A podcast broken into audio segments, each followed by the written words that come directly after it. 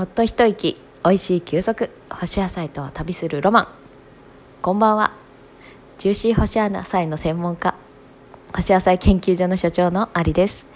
この番組ではほっと一息つく時や移動の合間に毎日が少し楽しくなる干し野菜と季節のアイデアを二十四節気七十二候に合わせてお届けします。二十四節気は前回に引き続き小雪、小さい雪ですね。で、まだ本格的ではないちょっとした雪のことを言います。で、七十二候は、えー、と前回、えー、前回というかちょっと、えー、あまあ、いや北風木の葉を払う北風木の葉を払うですね、えー、北風は南北の北ではなくて、えー、と坂月餅月の餅一日餅月って言いますよね。その餅みたいな字に風で払う葉っぱです。北風木の葉を払うが、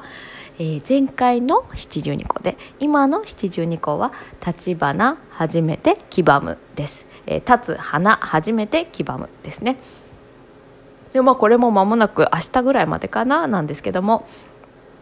で立花は、えー、と柑橘の橘ですねにです、えー、立花で子孫繁栄とか長寿の意味合いがあって、まあ、めでたい印として置物であの好んで使われる、描かれるそうです。立花、ね、なんか立花っていう立花さんって友達がいるんですけども、彼女もすごいめでたい人なので、えー、立花はめでたいみたいな感じですね。はい。で、なんかそのこの七十二候を始め、この干し野菜と旅するロマン始めてからもう初めてすっ飛ばしてしまったんです。で、それがなんかもうこの数日間ちょっと怒涛のなんかもう時空を超えて、なんかもう時間を超えてしまったので、超えるような日々だったという感じで、いやーっていうのですね。なんかこういうのを世の中では言い訳って言うんですけれども、いや本当になんかもうすっ飛ばしちゃったっていうか、すっ飛んでしまった時空がような日々で日々で、昨日まで奄美にいたんですよ。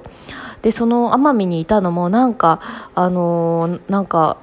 あのー、このラジオで何回か登場している、えー、星読み、大地の星読みをする、まあ、神様の言葉をね、おろすアイリって、えー、いるんですけども、えっと、ホームページもあるのでぜひ見てほしいんですが、アイリちゃん、まあ、私アイリとかアイリ、アイリって呼んでるんですけど、アイリがの、えーとまあ、セッションした人っていうのかな、まあ、知り合いが奄美とご縁がある人で、でその方と一緒に奄美に行く運びになりました。で、私は初めて奄美行ったんですけども、なんかもともとクジラに会いたいなってこの数ヶ月ずっと思っていて、で奄美に行きたいなって思っていたのがあったんですけども、それでなんかたまたまその奄美の出身の人がいる行って出会って、で行くっていう運びになっていったんですね。で、まあその神の子と一緒だったもんだからっていうのかな、なんかもうちょっと神がかった日々すぎて濃すぎて、あの濃縮還元もいいところみたいな、濃縮も濃すぎるともうようわからんみたいな、そんな日々日々で、でそうだったんです。で、まあ、で、えーとまあ、で亀、亀と会ったんですよ。会ったっていうかウミガメですね。ウミガメと泳いだことは覚えてます。で、とにかくあの海がもう死ぬほど綺麗で、あの琥珀っていう和菓子があるんですけども、その透き通るようなブルーを思い出すような琥珀だったんですよ。で、透明な海で、そこで海亀ウミガメと一緒に泳いで、でウミガメはそのウミガメツアーやってる人がいたんですけども、その人もまた亀とね、もう本当に亀みたいな人で、あのー、亀とね、もう兄弟っていうか、もう亀とね一緒に生きてるっていうような感じの人で、でとにかくあのー、亀がなんかちっちゃい亀、陸の亀はなかなか私は苦手なんですけども、あの海の亀はね、昔口永良部島で一緒に泳がせてもらって、であの亀時間みたいな感じで生きてるなってすごく感じたんですけども、でそう亀の上を一緒に泳ぎながら、なんかあの本当にただただもう至福っていうか、もう、もう無、無というか、その幸せな無状態だったんですよね。で、泳いで、すっごい幸せで、カメと一緒に泳いで、でそうだったんです。だからとっても幸せで、海が本当に綺麗で、なんかもう、まあ、いろいろね、世の中には綺麗な海ってたくさんあると思うんですけども、本当に綺麗で、だからこの海がもうずっとこんだけ綺麗な状態で続いてくれるといいなって、続けてほしいなって、もう心の底から思ったんです。で、この綺麗な海がなんかずっとどこまでも綺麗な海が続いて、もうどこまでもあのー、幸せな海が続いたらいいなと思って、祈らずにはいられなくて祈らずにはいられなくってで、踊りも止まらなくなったりで、しまいにはなんかもう逆立ちしたくなって逆立ちしてました。そんな感じです。で、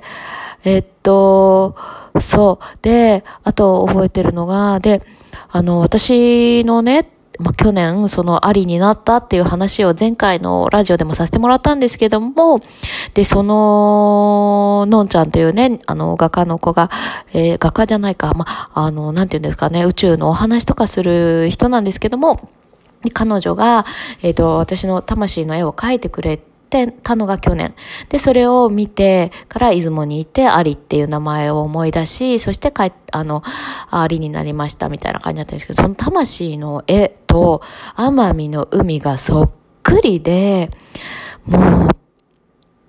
ドヒヤーって感じだったんです。もうで、ああーと思って、でもうは初めて海を見て、私って叫んだんですよ。で、あのー海を見て私って叫ぶ人ってそうそういないと思うんですけども、とにかく自分の魂と一緒で私って叫んだんです。そんな感じです。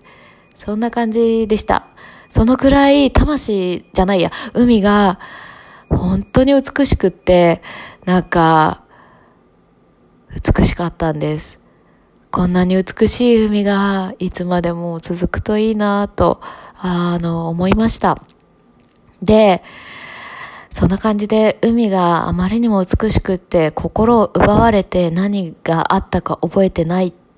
でしたね。で、あ、で、あと染め物をしました。あの、藍染めと泥染め。で、それもまた私知らなかったんですけども、奄美がその染める島っていうことを、で、なんからしいですよ。で、あの、たまたまなんですけども、私がその大好きな大切にしているえっと何カットソーがあったんですけども、でももうあのシミがついちゃって、ちょっとこう普段着には着れないお部屋着にしてたんですけども、それをたまたま持ってきてたんですよ、パジャマとして。だからそれをもう漏れなくね染めさせてもらって、泥と泥染めいちまい、藍染めいちまいして、もう本当によみがえって、あ、よみがえりっていう感じだったんですね。なので、えっと奄美大島に行かれる方はぜひ、あのお気に入りで捨てられないものがあったりしたら、あのそれも一緒にすると持ってくと、あのよみがえらせられると思います。もう本当に素敵に染め上がって本当に幸せで、で幸せに染まったなって思って、で幸せでした。で、そうそう、ゲストハウスに泊まったんですけども、初めのは、えー、ホテルで、次がゲストハウスにいたんですけども、そのゲストハウスでまた素敵な人がスタッフの人でいて、なんかその人はあのアーティストさんで、えー、っと木の実奈美さんかな、確かで、なんかアーティストさんだったんですけど、とにかく素敵な人だったので、エンさん、ゲストハウスエンっていうところなんですけども、あのナミさんっていう方がねいましたね。で、あとね、食べ物で言うと、えっと最後にいい出会いがあって、いい出会いっていうか、あのあにかいかにかいあったんですけども、ひとつめは、えっとその神の子の愛理が、えっと、豚バーガーがすっごい、塩豚バーガーがすっごい美味しかったっていうので、それを食べに行ったんですね。で、そしたらそれがもう崖の上、崖の上じゃないか、丘の上っていうんですかな、にある、えっと、なんかもう一望できる、海を一望できるところに、あの、道の駅みたいな感じがあって、そこで、塩豚バーガーが出すんですけども、その塩豚も、もともとその保存食として塩を、塩漬けにした豚を何回もお湯で湯がいて、っていう柔らかくなったものを焼いたバーガーで、もうそれもねいい塩梅で、で私通常はね、肉食べないんですけども、なんかもうそれはもう食べちゃった。いい景色の前で食べちゃいました。で、そこでなんか素敵なサンゴ礁があの入ってる、えー、っと、小皿とかも買って、で、そこでなんかね、気になるバナナを見つけたんですよ。で、そしたらそれが、その近所に売ってるポカプカさんっていうところのバナナだっていうことで、そのポカプカさんに行ってみたんですね。で、そしたらそのポカプカさんっていうところでは、えっと、カフェみたいな感じなんですけども、旦那さんが塩とバナナを作ってて、で、奥さんがカフェをやってる。で、そこのコーヒーがまたすごく美味しくって、あの、コーヒーってもう波動じゃないですか。だから、あ、ま、豆の種類ももちろんあるし、あとは水だから波動じゃないですか。で、それがもうこの、もうね、もう飲む前から美味しくって、もう、あ、もうポカポカさんの飲もうって思って行って、そしたら美味しくって、で、そんで、えっと、塩とバナナをご主人が作ってるって言って、もうポニーみたいのが横で牧場があるとこなんですけども、とにかく、もうここはもう、グーって感じで、で、その方がすごく素敵な人で、で、そのバナナがね、もう絶対に、だって無農薬で日本で作ってるバナナって超貴重じゃないですか。大体日本人みんな輸入物の食べてるので。だからもう味もくどくなくて、本当に爽やかで、あの、優しいっていうか爽やかでしたね。あの、海の透き通るような海みたいに爽やかな感じがしました。やっぱり美味しいものって結構後味がなんていうのさらっとしててあなんていうの爽やかじゃないですか。口跡が口どけっていうのかな。まあなんかそんな感じであの爽やかなバナナを作っている方なんでしょうね。あ方ですね。でそれがポカポカさんっていうところででパンフレットもすっごい可愛くって瓶型みたいな感じので本当にアートななんていうんだろうなもう素敵でした。で、えー、っと、その後に、えー、っと、夕、翌日か、で、夕ご飯に、ゆうほさんっていうところでね、あの、優しいに歩くって書いて、ゆうほって言うんですけども、そこになんか、えー、巡り合わ、合いまして、で、そこで、あのね、初めになんかいろいろあったんですけど、あのね、焼き枝豆っていうのが出たんです。あ、その前にしめ鯖が出たんだ。しめ鯖がまずで、美味しいってなって、しめ鯖って結構難しいじゃないですか。あの油加減とか、しめ加減とかで。で、もうすっごい美味しくって、思わずもう叫びそうになって。そしたらそれが、その、ゆうほさんのご主人がケイシさんで、ケイシさんともう一人、で、てっちゃんっていう人も、が、新潟の人が、まあ、あの、な、何、なんか、まあ、働いていて、その、てっちゃん、新潟出身のてっちゃんが作ったしめ鯖で、それがまたいい油ののりで、締め方も、塩梅も最高で、綺麗な肌の人で、で、美味しかったんです。で、それで、あ、これは、絶対に間違いないなと思った、先の焼き枝豆で、枝豆。枝豆で、枝豆がまたね、もう本当に美味しくって、焼いてるから身の味が濃くって、で、それがもうあまりの美味しさに、もうすっとんきょうでした。で、もうその後ももう続々美味しくって、もう、で、そのご主人のケイシさんも本当に素敵で、なんか私たち本当になんかもう美味しい美味しいうるさかったと思うんですよ、もう目の前で。なのに、もう本当に優しく、なんか優しく丁寧にあんね、あの、相手してくれて、で、手長エビの揚げたのはタナガって呼ぶらしいんですけども、タナガの揚げた、あの超高級カッパエビせんみたいなのもあって、もうで、春巻きもあの、キャベツとツナ、え、キャベツとマグロの春巻きとかも最高に美味しくって、でもとにかく全部美味しかったんですね。でも、もう本当に美味しくって、優しく歩くと書いて、ゆうほさんですね。那瀬に行ったらぜひゆうほさん。あでもちょっとまあ混むとあれだからあれだけどもでもやっぱりあの旅に美味しいものっていうのはつきものだと思うのでそういう意味ではあの最高だと思います。もう私は食べ残、食べ残したものじゃない食べれなかったものがたくさんあるので、まあ、奄美に行ったらとりあえず一回は絶対に行ってあのっていう感じのお店かなとポカポカさんとそこは。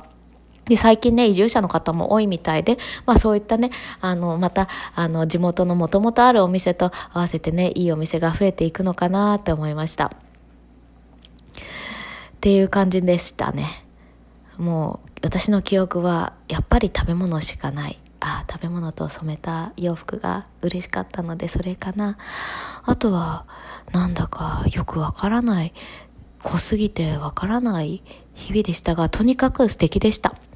なんかそうそうそうそう、奄美はなんかすごいあれですね、優しい大地って感じでしたね。なんか海好きで、まあそんなに大量に行ってるわけじゃないですけど、まあいろんなところ見てる見てるっていうか、行ったこともないところの方が多いけど、まあ行った中では奄美の島はやなんて言うんだろうな、優しいなってなんか。ね、やっぱ奄美のその歴史を紐解くと、その優しさあふれる大地のなんか理由っていうか、そういうのもなんとなくわかるような気がします。あ、あの優しさに包まれたい人は奄美へっていう感じですね。じゃあそろそろ干し野菜のお話。えっと今日はカブね、そろそろ。プリップリのみずみずしいカブが、えー、季節なので、それの干し方ですね。えー、っとはい、えー、カブもういいですよね。君はカブのようだねって言われたら、なんとなくあまりすっごいこう表立ってっていうか嬉しいわけでもないけれども、なんかじわじわと嬉しい表現のような気がします。でそれはなぜかっていうと、あの切った時のみずみずしさ、きめ細やかさ、水の乗り方なのに、なんかそこをこう出しゃばっていないっていうところでしょうか。あの歯ごたえ、そして癖のなさ、なんか株のような人っていうのもまたいいですね。なんか仕事ができる、なんかすっごいいいお嫁さん、いい女房って感じですかね。まあ目指せ株っていう感じですかね。で干し方は、えー、っとどんな干し方でもいいんですけども、まあ、あの大きく切って、えー、っとローストとかするときにはよん等分とか、まあ、大きければろく等分とかはち等分とかして、まあ、いちにち干したり、ローストにしたり煮込みにするときにはいちにちぐらいがいいんじゃないでしょうか。で、えー、っとあとは薄くスライスして、えー、っとさっとねいちじかんにじかん干すときにはさっと、えー、そのぐらいに切って干す感じですかね。でしなんとなったら、えー、っとそれをね、まあ、そのままピクルスにしてもいいし、ちょっと塩もみしても塩水にねつけておくおいて、あの、まあ、塩漬けみたいな感じでもいいですし、長持ちしますよね。それからピクルスにしてもいいし、ぬか漬けの前にちょっとね半分くらいに切って干してもいいね。で、あの、ローストも美味しいから、えーっと、あとは煮込みなんかもね、ほら、かぶってや、あの、みずみずしいさゆえに、ちょっと、こう、煮すぎると崩れるじゃないですか。なんていうか、そういうのも干しておくと歯ごたえが、歯ごたえっていうんですかね、なんていうんでしょう、あの、スタッフな感じになりますので、えっと、あの、美味しいです。私はだいたい漬物に使ったり、あとはローストしたり、煮込みにしたり、まあ今話した通りに使っています。で、もう本当に焼くだけでも美味しくって、まあ生だとやっぱり水分があるので、ローストするとちょっとそのジューシー感が残るけれども、えっと、ちょっと干しておくと、うんと濃くなりますので、まあ煮込みなんかいいですよね。あのー、煮込み。なんかちょっと、あとは、えっと、ちょっとソテーしてとか、とにかくちょっと干してみてください。なんか、なんとなくこう株に聞きながらどのぐらいになりたいか聞いて干してみてください。美味しいですよ。で、葉っぱはね、また株の葉っぱ大好きで、株の葉っぱはなんか炒め物にするのが好きなので干しません。あれは炒め物に使ってしまいます。とにかくで、カブの葉っぱの佃煮があって、それがすっごい美味しい作り方を、えっと鎌倉の八百善さんっていうところに習って、でそこでは砂糖を使うんですけども、えっとうちはね砂糖を使わないので、えっとあの米飴であったりみりんだったりするんですけども、本当にお酒とえっとお酒とお醤油だけでもいいんです。お酒とお醤油、まあ醤油だったらえっとえっとたまり醤油とか。か白白白白白たまりだ白たまりとか、なんかたまり醤油系だとちょっとね甘みもあるので、そういうのでえっとお酒とそれでもうどんどんずっと煮詰めていくんですよ。あとお水でなどのぐらいにいるんだろう。ちょっと気になる方は鎌倉の八百善さんでぜひあの習いに体験とかもできるので習いに行ってみてください。とにかく美味しい葉っぱの佃煮で、もうもりもりもりもりもりもりもりもり、ほら葉っぱって捨てがちじゃないですか。でもそれをもりもり食べれるし、あとは餃子とかにしてもいいですよね。塩もみしたりとかして、とにかく美味しいので、なんかあの食べやすいですよね、カブの葉っぱって。なんかよくわからないんですが、とにかく干したカブ美味しいのでやってみてください。そして今宵は新月でした。今はあの備長炭の会社、えー、と宮崎県の美里町っていうところに来て、あの備長炭をね、あの見させあの作り方とかいろいろ見させてもらっております。今宵は新月、お送りしましたのは干し野菜研究所の所長の有です。えー、近いうちまたお会いできそうですね。あ、じゅうにがつはちなみに私漏れなく築地で、えー、お店におりますので、えー、日が出てると外に出たくなるので、えー、できれば曇りの時だと寒くて中にいますので、ぜひ遊びにいらしてみてください。それではホストいいことあるかもよ。